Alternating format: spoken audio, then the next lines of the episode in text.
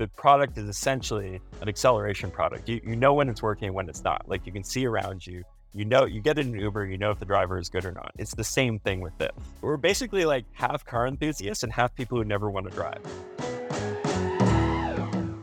What's up, everyone? This is Car Dealership Guy. You're listening to the Car Dealership Guy podcast, which is my effort to give you access to the most unbiased and transparent insights into the car market. Let's get into today's episode.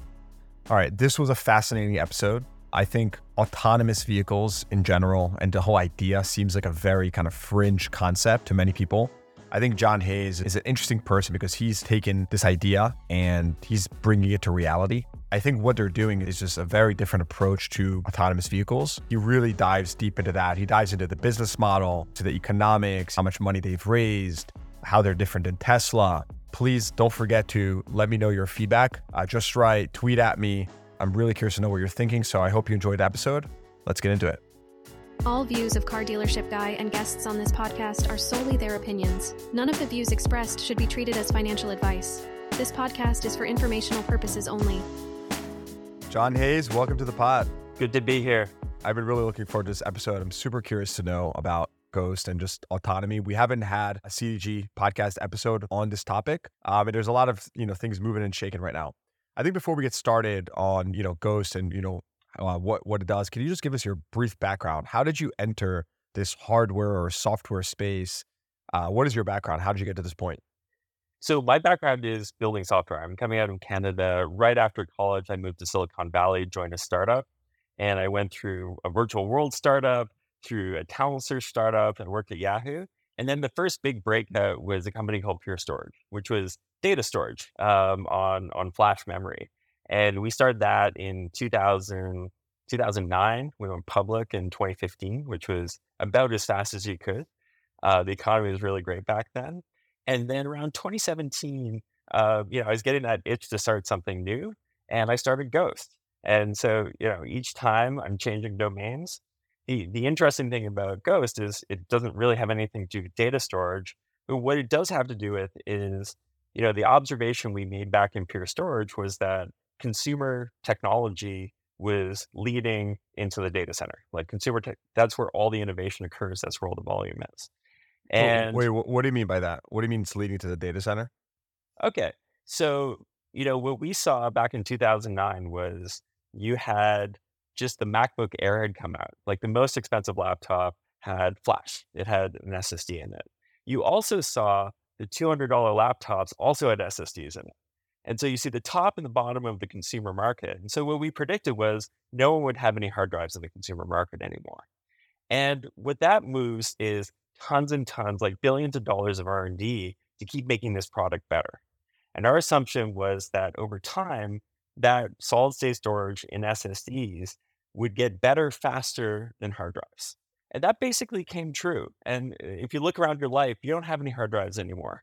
Um, and so so our assumption was that the, that R and D path would mean that the flash memory would take over absolutely everywhere. And so what we did was we took those consumer products that no one said, everyone said wouldn't work, wouldn't be reliable enough, and built some smart software around it and put it in data center where it runs 24 seven under the most durable applications. So essentially, you know, you, you brought, you brought storage to the cloud. Well, storage was in the cloud, but it was on um, a much cheaper medium, much more reliable, well proven medium. Got it. And uh, you did you take Pure Storage public as CEO? No, I was not CEO. So this is the first CEO job for me. Um, I was a technical leader in that company, and so now I'm stepping up to CEO for the first time in this company. So what was that like? I mean, you mentioned you mentioned 2017. I saw. I noticed you were um, working at a, a VC fund in 2017 for a short stint was that the point where you had you know ghost you know you had this idea and then you left or how did that work out so i was there as an entrepreneur in residence and so what that means is kind of like entrepreneur welfare where they they pay you a salary they give you benefits Entrepreneur welfare. And and you're supposed to come up with a billion dollar company idea over like sometimes over a year sometimes over two years. And so i was there for the purpose of starting a new company and i met my co-founder volkmar there. Uh, there were other companies started out there at the same time, and so for those few months, yeah, I was I was just you know, going in every day, researching what's new in technology, because there has to be something new. Like there has to be a reason to start a company, something that's changed. Mm-hmm. And then what, what market could be applied to? And the transportation automotive market is just one of the biggest markets in the world. And so if you can find technology to apply to that, that's going to be a great business if you can execute it. So e- explain to me simply what is Ghost? What is the the thesis behind the company? The thesis is that when I, I live in Mountain View, California, so I see all the robo taxi companies. Waymo's based there, and the thesis is is that when you look at how people actually use transportation, uh, you know, you add in all of taxis, all rideshare, all of public transportation, all of bicycling, and adds up to two percent of trips. And so what I saw was that no one was going after the 98% of trips, which is people driving their own cars. And so, and the barriers to that were one, the the hardware had to get much, much cheaper. And so when you see a robo taxi at the time, it was probably like a couple hundred thousand dollars of hardware. And they think they're going to get that to maybe tens of thousands, but that was never going to be the right scale to put on a consumer product. And so we started with a baseline that where we wanted to assume that let's assume you put like a thousand dollars, like of cameras and computers, like really, really pare it down to something that you could put on every single car and then build autonomy software to make that work. And so that was that was the that was the naive thesis back in 2017. Yeah, and I want to hear how it evolved. But you're basically saying, let me retrofit someone's car so that it can become some form of self-driving, basically. That's how we started out. So we were thinking it's like, oh my God, the, the car companies will be very difficult to sell to. Uh, it's a very long path. We Let's go we direct done- to consumer. Yeah, we would go direct to consumer. And starting about 2021, we decided to reorient the company and say, no, no, we're going to sell to auto manufacturers because they started wanting to have that conversation. So when we started in 2017, a, a typical response would be, oh, the, the auto companies will build what you're building. Like, because, you know, 2017, Super Cruise had come out, you know, Tesla Autopilot was out. It seemed like they could evolve their products. But now, starting about 2021 or 2022, you're seeing a lot of turmoil in those projects inside the auto companies. And so now they're changing their tune where now they're actually looking to buy something rather than try and build it internally. Why is that? Is it just, you know, they can't get their shit together from a tech perspective? Is it just too hard? Well, what what is it? I think that there's there's two things. There's a big thing. So one is that auto companies have not made software a first class engineering discipline. And so the, the hierarchy is built on mechanical engineering, electrical engineering. And when you look at the senior leadership who came up through engineering, who didn't come up through marketing, it's almost always those two paths. And software engineering is just a completely different discipline. So they're trying to build these organizations and they have to be run differently.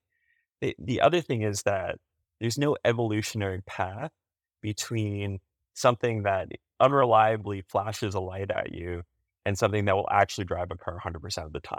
There's just orders of magnitude more complexity. And so I think that they've discovered that they that they can't evolve from features like individual safety features and maybe some lane centering into something that's full autonomy and that they're built in a completely different way. So you think you can get the car that's in my garage right now to actually be full self-driving by just retrofitting some equipment on it? Well, we think that the next car you buy will have the right equipment to be autonomous. And so we've But it won't necessarily but it won't necessarily be autonomous. um, that's up to the auto companies. But what we target is the exact same computers that they're already building into cars.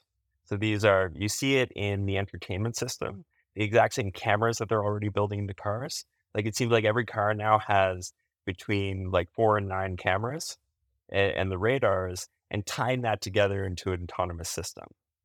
And, and you especially see this with electric vehicles where they're just changing the entire architecture to make it centered around a computer instead of being centered around the motor.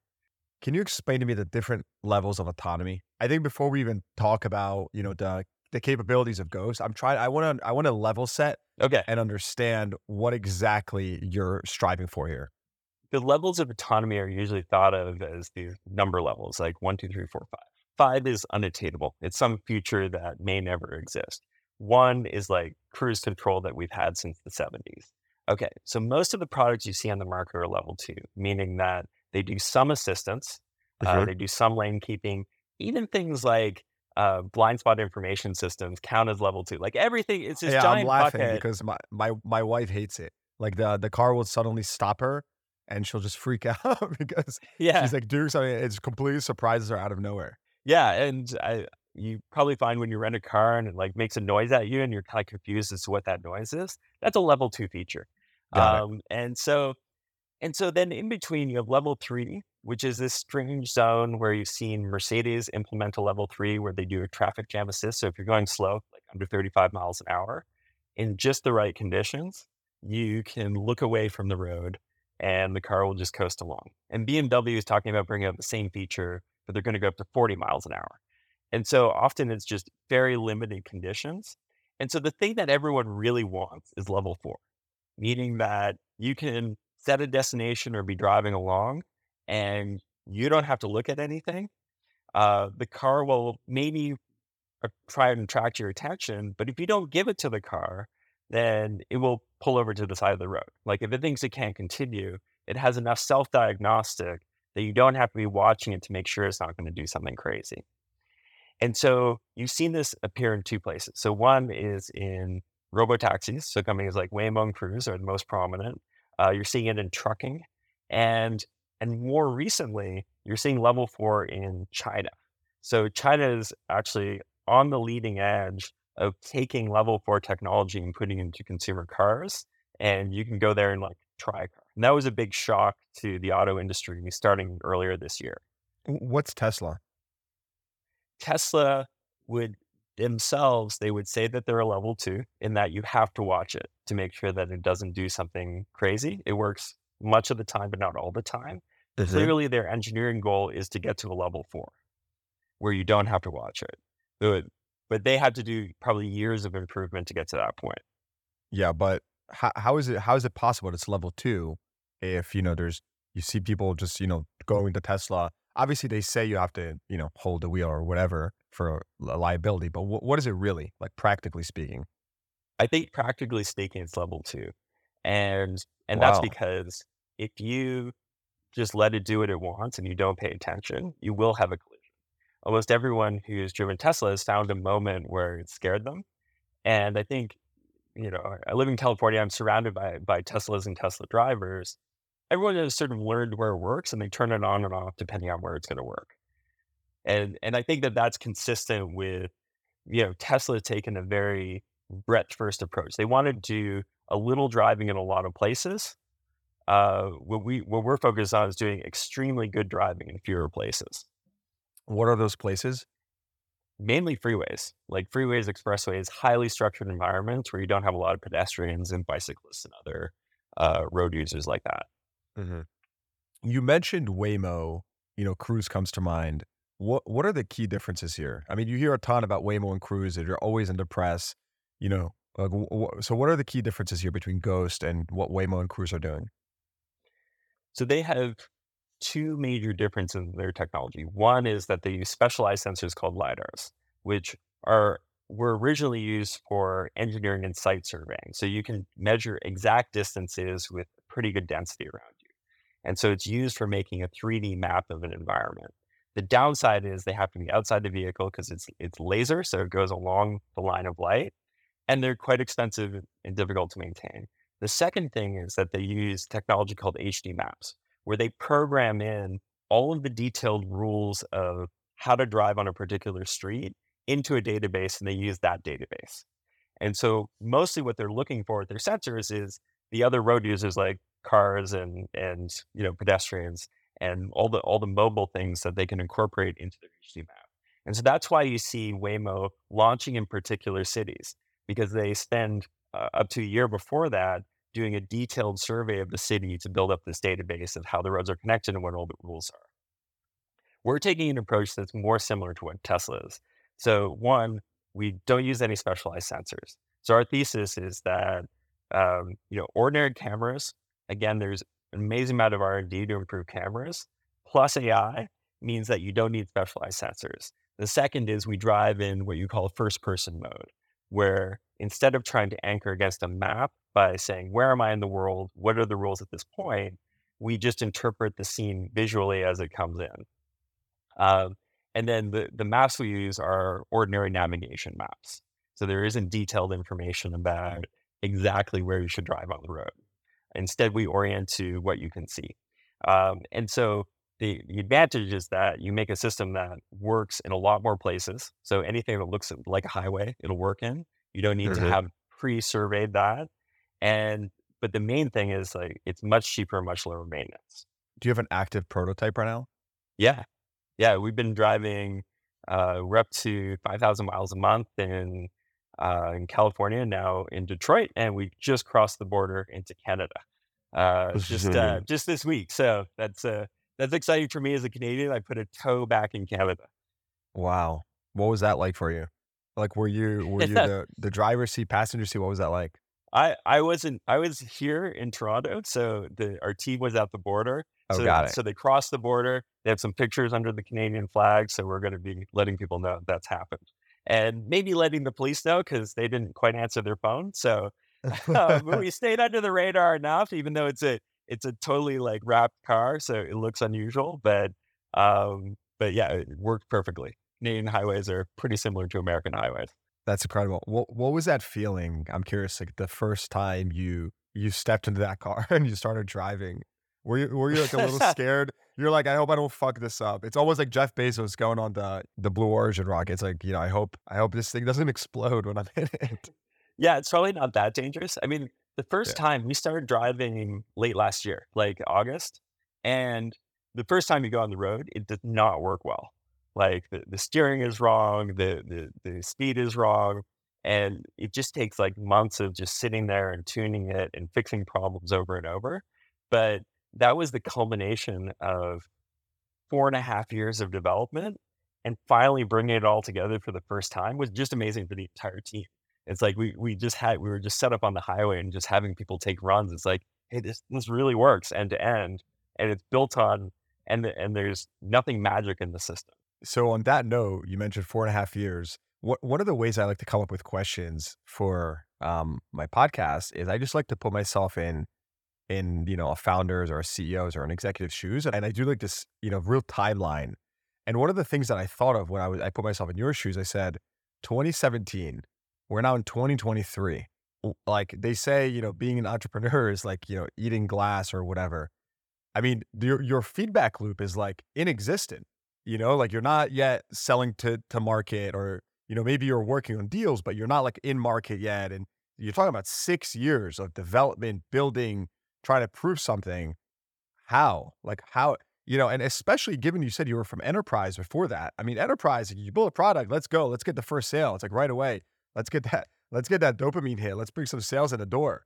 So how? What is it like running a company where for you know five, six years, it's like you know I wouldn't call it maybe an inexistent feedback loop, but it's a very it's tough, you know, and especially as CEO, motivating the team. What what is that like for you?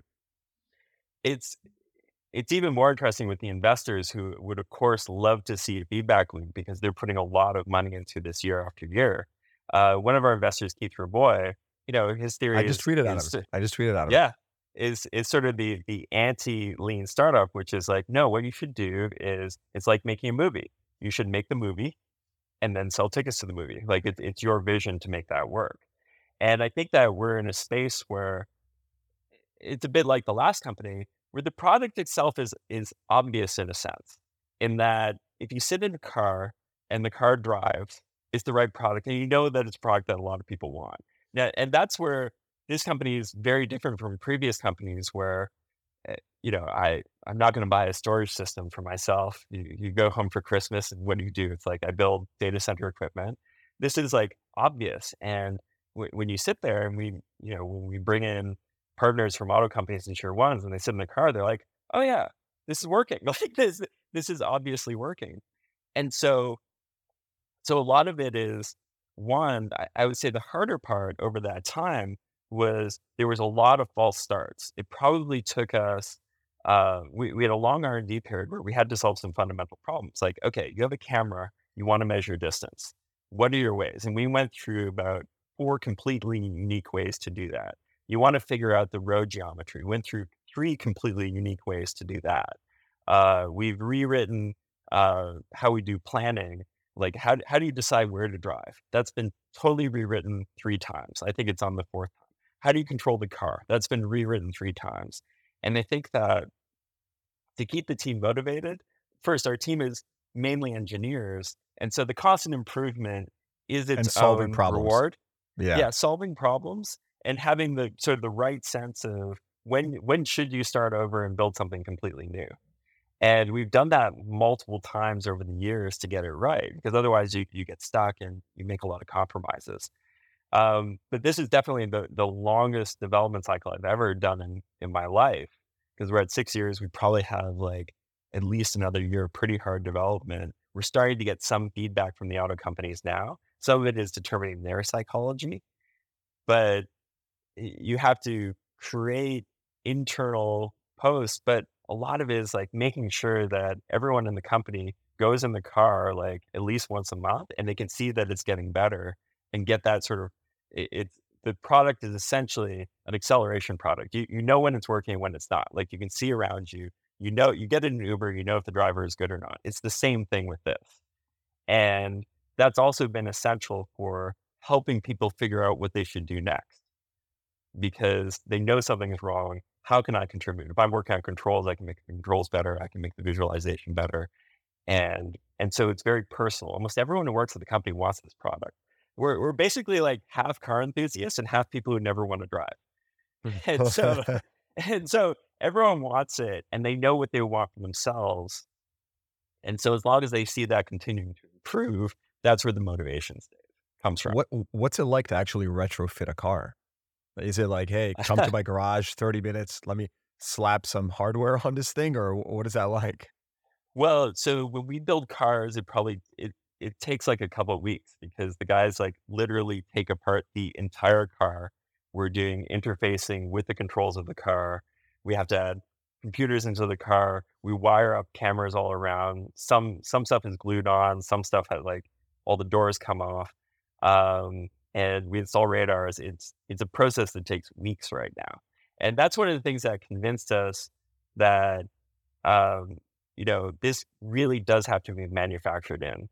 This is complicated enough that doing after the fact would probably be, you know, hundreds of thousands of dollars to do a retrofit. And that and retrofitting isn't a great market. People just don't spend that much on cars after they buy them for things that aren't maintenance.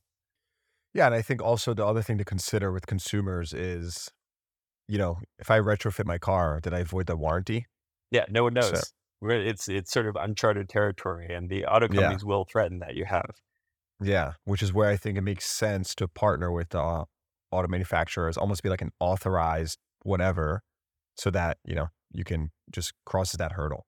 Tell me more about uh, tell me more about the economics of this business, right? I think I have a couple questions. Starting very high level, how much funding have you raised? So we raised um, just over 200 million in funding, about 230 million, um, and and so all of that has been equity funding, um, mostly uh, entirely from financial investors. Who was who was your first investor? So first investor was Mike Speiser out of Sutter Hill. Um, he was also the first investor in Pure Storage back in the day. So he, you know, had some confidence that we would make something work. Had some confidence that you know what you're doing. maybe, maybe. Hopefully. Yeah, hopefully. Okay. And so what's what's the money being put towards? Is it like development, you know, employees, anything else? it's almost it's almost all R and D, and you know what's nice about making inexpensive hardware is the the cars themselves aren't that expensive, the the build isn't that expensive, so almost all of it is R and D, and it's probably like two thirds software, one third hardware R and D. Got it. And so this is the the previous company, uh, Pure Storage. It was like a lot of raised capital went to building an enterprise sales force because that was it. Well, we have 12 customers in the world, so it's almost all R and D, and we're selling into the engineering departments of those companies. And what's your cost of, you know, a piece of hardware to equip one car? How much does that cost? So the the final cost to build should be under fifteen hundred dollars. For you. And uh, yes, Like for, the for the for the company. So- okay. And then and then for the consumer or the manufacturer, how do you think about that? So the, the way we think about it is a bit different. One, we're not actually interested in making money off of hardware. Uh, we, you know, you put a computer in a car and it's going to be the same computer. Like, Mhm. and I think that cars would benefit from standardizing that. The camera we buy from a camera maker. We don't make cameras; someone else makes it. And so our our goal is to get the car companies to just put a computer in every single car. And then our business model is based on licensing the software at the point of activation. And whether people pay in terms of an upfront cost or whether they pay a monthly cost is neutral to us uh, because we don't have expense until they actually start using software. So you're basically betting, or your goal, what you're optimizing for, is to make to for the manufacturers to put the necessary equipment as a just natural course of progression in these cars, and then you piggyback off that that hardware that's already pre-installed, and you sell them the software, which is like light years ahead because you've been working on it for so long and you've come such a long way. Yeah. And this is a very different business model for the auto manufacturers who are very used to saying everything I sell has a piece of hardware and, and the cost associated with it. And then they have to inventory manage all of that.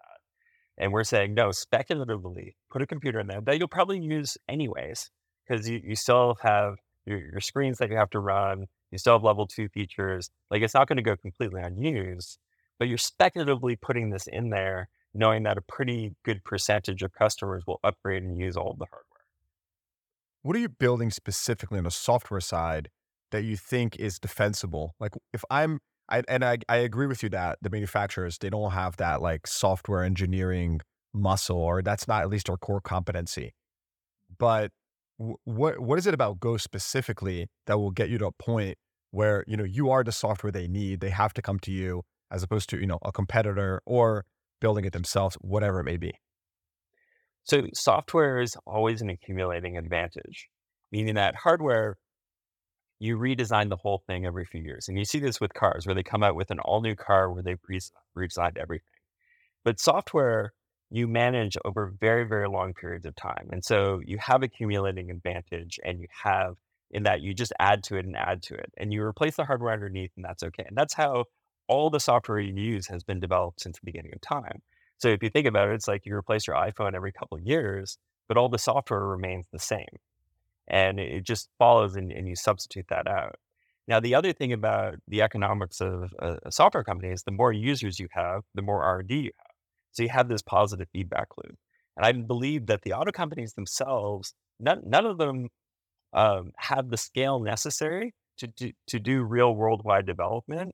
And it will always be an external vendor that can have enough distribution through multiple car companies in order to feed the R&D to, to actually develop it. So some of it is, you know, we're very good at running software projects, but there's a reason why in a lot of domains of software, you tend to have winner take all solutions because once you get that flywheel going, whoever has the most users has the biggest R&D budget, has the most efficient sales, and that's especially true in AI products where you have the most data flow as well.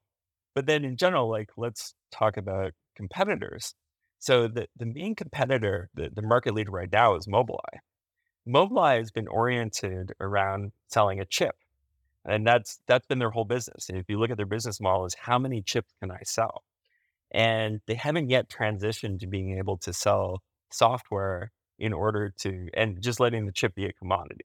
So we would rather let let Qualcomm, let Nvidia, you know, they they have other markets for their chips that's driving their R and D faster, and they're Mhm. going to make their chip better faster than Mobileye will make it faster because they just have much much larger distribution and hundreds of millions of units. And so what we're betting on is that platform will get better, and then our software, because that's our sole focus, will get better as well. Who do you think, or from from the car manufacturers, who do you think is the likely winner here, as this as the scales, as you know, we think, I don't know, five years down the road, what whatever, who is the winner here? What do you mean by winner? I think who gets the most, who gets the most adoption, and who benefits the most from this from the car manufacturers. it, it's always it's a very fragmented business to begin. Like there is there any car manufacturer with more than five percent of any market? And I don't I I don't know exactly why that is, but I think what I'm seeing is the the American car manufacturers are probably the most ahead, and then the Europeans. Um, the, the Koreans are, you know, they're they're behind, but they're aggressively catching up. And You're Japanese talking about car- autonomy? Are you talking about strictly Yeah. autonomy? autonomy, just where they Mhm. are in autonomy. And and the Japanese car manufacturers are kind of nowhere. Um, I the the stalking horse in everyone's mind is what are the Chinese manufacturers going to do? Since they're going to be entering the market maybe by the end of this decade with electric vehicles that are much cheaper than anything that can be produced by a European or an American manufacturer, and they're far ahead on software in comparison to those companies. So that's going to be the big rebalancing is like how much market share are the Chinese companies with their large domestic market and large distribution going to take away from the incumbents? on a on a bit of a different note, as you're as you're talking about all this, you know, the technical details, and I'm thinking about building this company again. What was it like for you through COVID, especially being, you know, car focused, like just hardware, software? How did you how did you do that? You know, like remote work, in in person work, and you know, enterprise sales background. T- tell me a little bit about that. So we went a lot remote, but our hardware team and our operations team never went remote because you're Mhm. working on a physical car. It's like Yeah. you can't put a car at everyone's house. Um, we were probably remote until like middle of 2021, and then we started bringing back. This is probably earlier than a lot of other companies, and remote was pretty difficult. Like it was not nearly as productive because it's not just that you're working on cars and that you have a product. The, the thing that saved us is at the time we weren't doing a ton of driving because we were still developing a lot of foundational technology. But the but having people co-located is a huge accelerator for that. And so I, I think we slowed down a lot in 2020. Um, and I, I think a lot of companies did. They slowed down a lot. And it wasn't until we, we really brought back people back in say 2021 that we started accelerating again. And we went from a, complex system that just was not stabilizing. Like we ground on that for like six months to what's what's the simplest, most brute force thing you can do to make it work. And and so that's that's just happened over and over and over again where you don't know. It's like, is this possible? Like, is this possible or not? You're doing something hard. Are we just like not smart enough? Like, is anyone able to do this? and and you just have to back off and and just try something that's a lot more obvious. And then you can get back into a learning cycle where you can figure out how to make it more complicated. Yeah, I, I can see that. It makes sense. You mentioned earlier on in the conversation, going going back to just autonomy. You you mentioned that you're you're targeting you know the mass market and like these like freeways, expressways. Well, why is that? Like, is it? Do you think that? And you also mentioned that level five is sort of this utopian vision. Is it really? Do you do you see a future where we all are just you know entering these vehicles that move for us? No one's at you know um, at the driver's seat, or no one's you know has their hand on the steering wheel. Is that not? Is that not going to happen?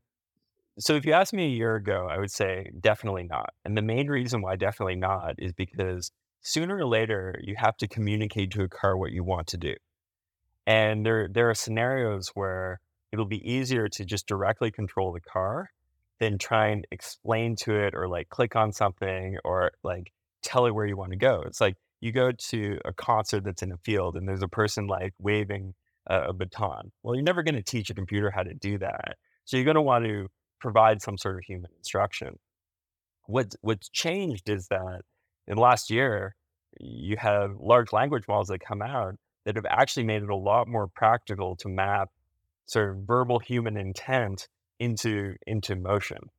And and so I think you can get there, but it's not going to look exactly like how people see it right now. So right now you get your robotaxi and like you enter a destination and it's this very sort of scripted experience. And I don't think that that works for individually owned cars. Like you don't want to sit down in your car and then have to do a bunch of data entry before you get going. You want to sit down, you want to go. And then as you move along, you'll progress through different levels of autonomy. So the way that we set it up is like if ever you let go of the steering wheel, the car is driving. And it doesn't have a very complex goal. Its goal is to like keep following the road and keep following the highway. But it, it's okay. The idea is that you're not displaying intent to drive, so the car fills that in. And and you don't have to press a button and you don't have to set a speed. We just figure all that out from the surrounding traffic. And and as a driver, as a driver, like I'm used to using adaptive cruise control on the highway. You know, it, it, it you know gets closer to the car, gets further from the car, brakes for me. Simple, I love it. How as a or as a driver or consumer, how would this be different for me on the highway? So, for one thing, you wouldn't even turn it on; it's always on. So that's one of our philosophies: is that your car is always smarter. You don't have to press a button to say, "Please be smart now." The other thing is that you don't set a speed. We we know what the speed is. We actually uh, survey all the surrounding traffic. So you, you know, adaptive cruise control tends to be you go set speed until you approach another car, and then you're locked into following the car. What we did is we survey the traffic and we figure out the following distance and the speed.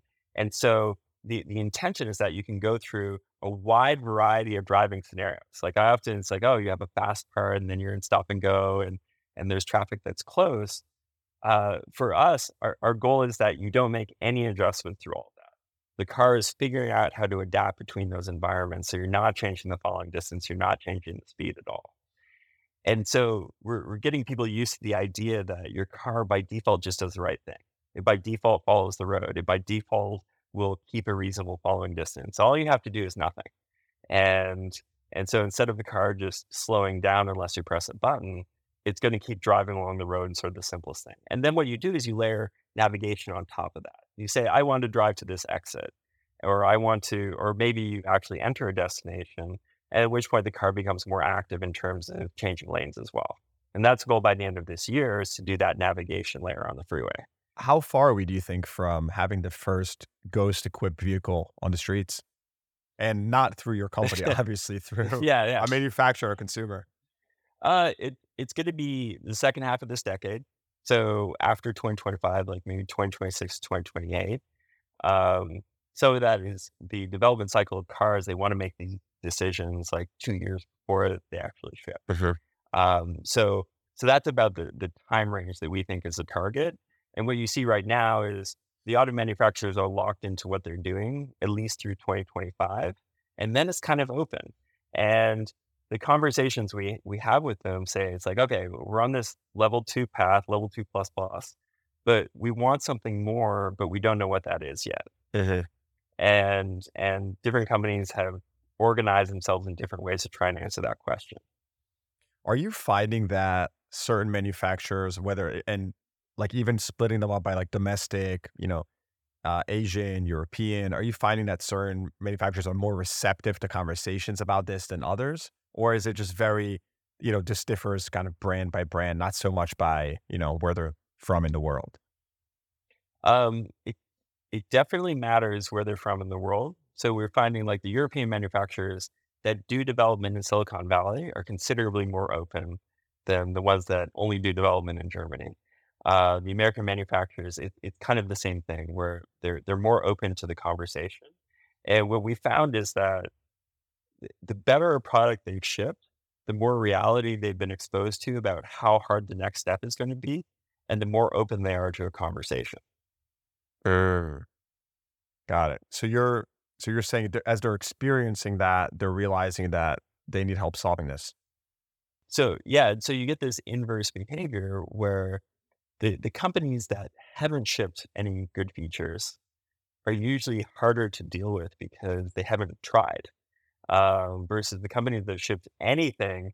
It's like and you're talking like Ford and GM and Mercedes, um, who've done a lot of internal development, have a lot more experience with the problem, and so it's easier to have a productive conversation with them because they they know where you actually run into roadblocks, and we can go Yeah. directly to that part. Yeah, they they felt the pain points. They're looking for the doctor. uh, I can't believe we missed this question, but why the name Ghost? how did we how did we get there? we got there. That's a simple one. It's a simple one. Uh, so the inspiration is like the called the Japanese kami, which is like, okay, what animates your car? We're not building a car. We're just making your car have intent and want to go somewhere. And that's the that's the ghost in the car that that animates it. Nice. I love it. Well, John, very eye opening on the world of autonomy. I think before we wrap up, I just give me a bit of macro. What is the self driving, even for the, even if we're not self driving, but what does the commute look like for the average person in like 2030? How is it different from today? The first thing that it'll be a lot less stressful. Like everyone anyone who's done a long commute knows you get to the end of the commute and you're just tired from the commute. And so the first thing is like if you can just, you know, sit back and like let the car drive itself. One thing I've noticed with my using the product myself is that usually I drive like probably like the top 5% in terms of speed, maybe the top 1%, depending on who you're measuring. And our car just goes slower because it's like kind of around the speed limit, but a little faster. And I find that I'm kind of okay with that. Like just because uh, you know offloading it to the to the car to do the driving just makes me feel a lot less stressed. We, we've done a lot of long test trips, like all the way from uh, recently we did San Francisco to Las Vegas, and the stress has dropped off. And I think that one of the effects of that is going to be that people will be willing to commute a lot further than they would otherwise. Um, and so we'll see if like eventually autonomy kicks off a new frontier of development where you can develop even further from workplaces because the commute is low stress enough that people will be willing to just go further in order to have more space and you know be in a, a community that they prefer compared to where their job is. And on the trip you just mentioned, SF to, to Vegas, how, how what was that like? Like what percentage of the time did you have to, you know, put your hands on the wheel? How did that work? It's almost never um, all, all along that trip. The longest stretch we did without any intervention, I think it was about 120 miles. And and the reason for that intervention is when you cross the border into Nevada, uh, we have to change our license plate to go from our California registration to our Nevada registration. But you can now do very very long stretches without any intervention. This is going. There's tons of trucks around there. The, the road mm-hmm. itself is pretty flat, but at times it gets pretty patchy. Um, but the system is very consistent through that. And so we're spending a lot of time, not just on those long trips, but around Detroit, where the highways are extremely variable, um, to to fix all those cases. And they're under construction because it's summer.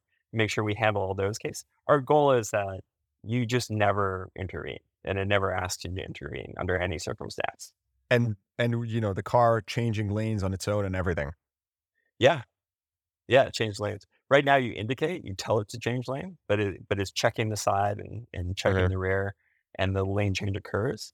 And then the next step by the end of the year is to make that completely automatic. Can this work in an environment where it's not perfect sunshine, cloudy, like, you know, there's a little rain, you know, something like that? Does that automatically kill it or what happens then?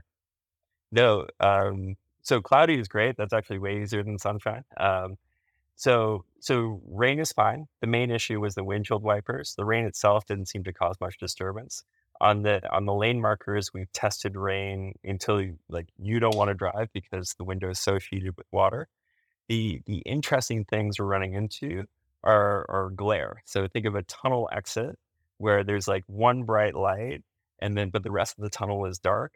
Um, in in detroit it's also dealing with salt spray is another issue uh, because salt spray just creates lots of gunk on on your windshield and, and on the lens by extension. And so those are the next challenges is to solve those cases.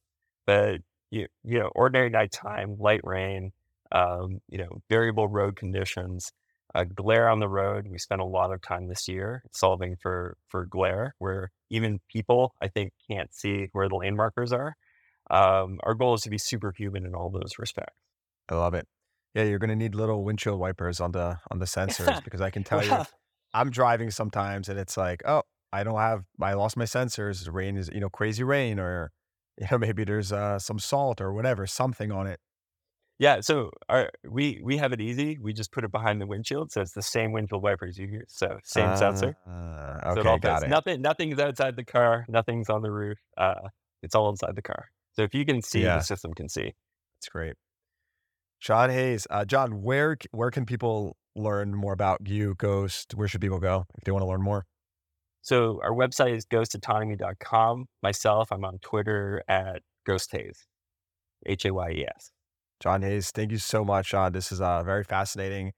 I'm gonna be I'm gonna be paying close attention where this goes. So I want to see, you know, I'm really curious to see how this um evolves, and I'm rooting for you, man. I want to I want to see these on every car in the street. So this is gonna be fun. All right, thank you. Appreciate it. Thank you. All right. Hope you enjoyed that episode. Please give the podcast a rating, consider subscribing to the show, and check the show notes for links to what we talked about. Thanks for tuning in. I'll see you guys next time.